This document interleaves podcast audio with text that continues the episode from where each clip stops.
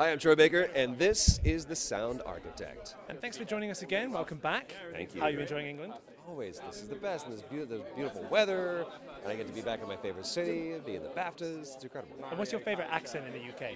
I, I find myself constantly gravitating toward like more northern England, so it's it's more that you know Sean Bean like Sheffield Kent kind of area. Which has come in handy recently. It has actually for, for Shadow of War, which we get to come back and do. Talion is one of my favorite characters uh, that I've gotten to do. I'm a huge Tolkien nerd, um, and the hardest thing was not announcing that game.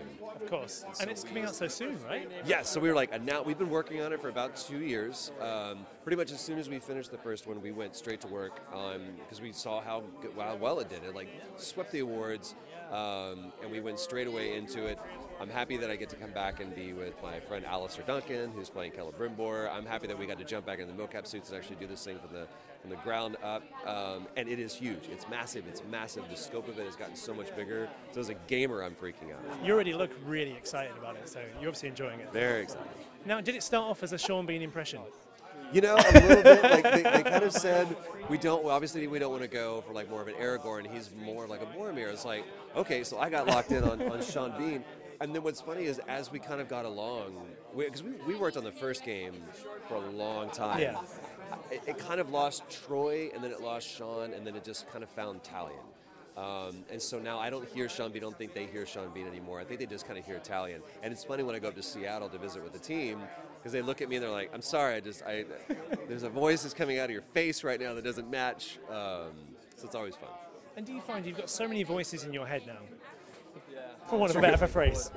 No, no, no. It's, it's quite aptly put. Yes. Yeah. Do you ever accidentally speak in one of those voices? I don't accidentally do it, but man, do I not incessantly walk around with just a multitude of voices coming out of me. It drives my wife batty. Um, but it's kind of like, it shows that this is why we do this, is because if we didn't, our heads would explode. Oh, of course, right? And then just every once in a while, some people give us money for doing it. um, but for the most part, this is what we do. We just walk around. Going through drive-throughs for takeaway is one of the best pastimes because you just kind of go up and you can really mess with somebody's day. Start up with one voice, end up with the other. So you probably got asked this a lot in the beginning, and probably still now. I'm very curious how your journey into voice acting began. Man, what I love is that everybody's kind of foray into it is different, Yeah. which means there's not a formula, which means if, if I can do it, anybody can do it. I tripped backwards into it. I was recording a, a music album at a studio Yep. that happened to be doing uh, car adverts down the hall. And so while they were cutting drums or whatever, I walked down the hall and just popped my head in the door, and it literally happened to be right place, right time. Um, they needed a guy, I was there, and I just to me, the only commonality between everyone that I've talked to about how did you get into this, how did you get into this, is that at some point in their life they were brave enough to fail. And it's just you have to be stupid enough to make a mistake. You have to be brave enough to fail. Um, but that that to me is how I got my start, and it's been just kind of stumbling after myself the entire way and learning from other people. I learned from Nolan North, who I'm you know staying on the red carpet with.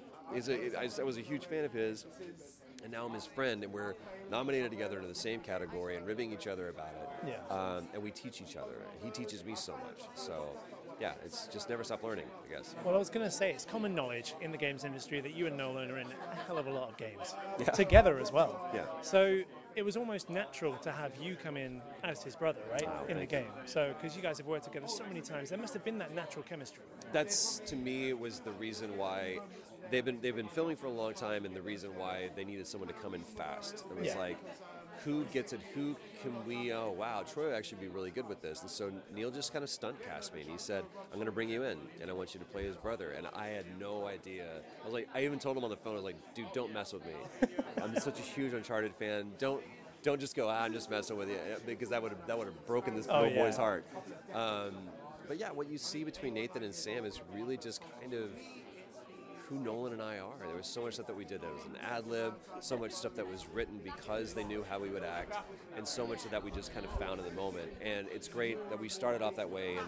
In the aftermath of it, like spending time together, doing some of these press tours, that, that relationship has, has grown even more. So he's one of my dearest friends, and I'm, Yeah, I'm, awesome. I'm rooting for him tonight. Well, I was going to ask, you know, you guys rib each other a lot, you play pranks on each other.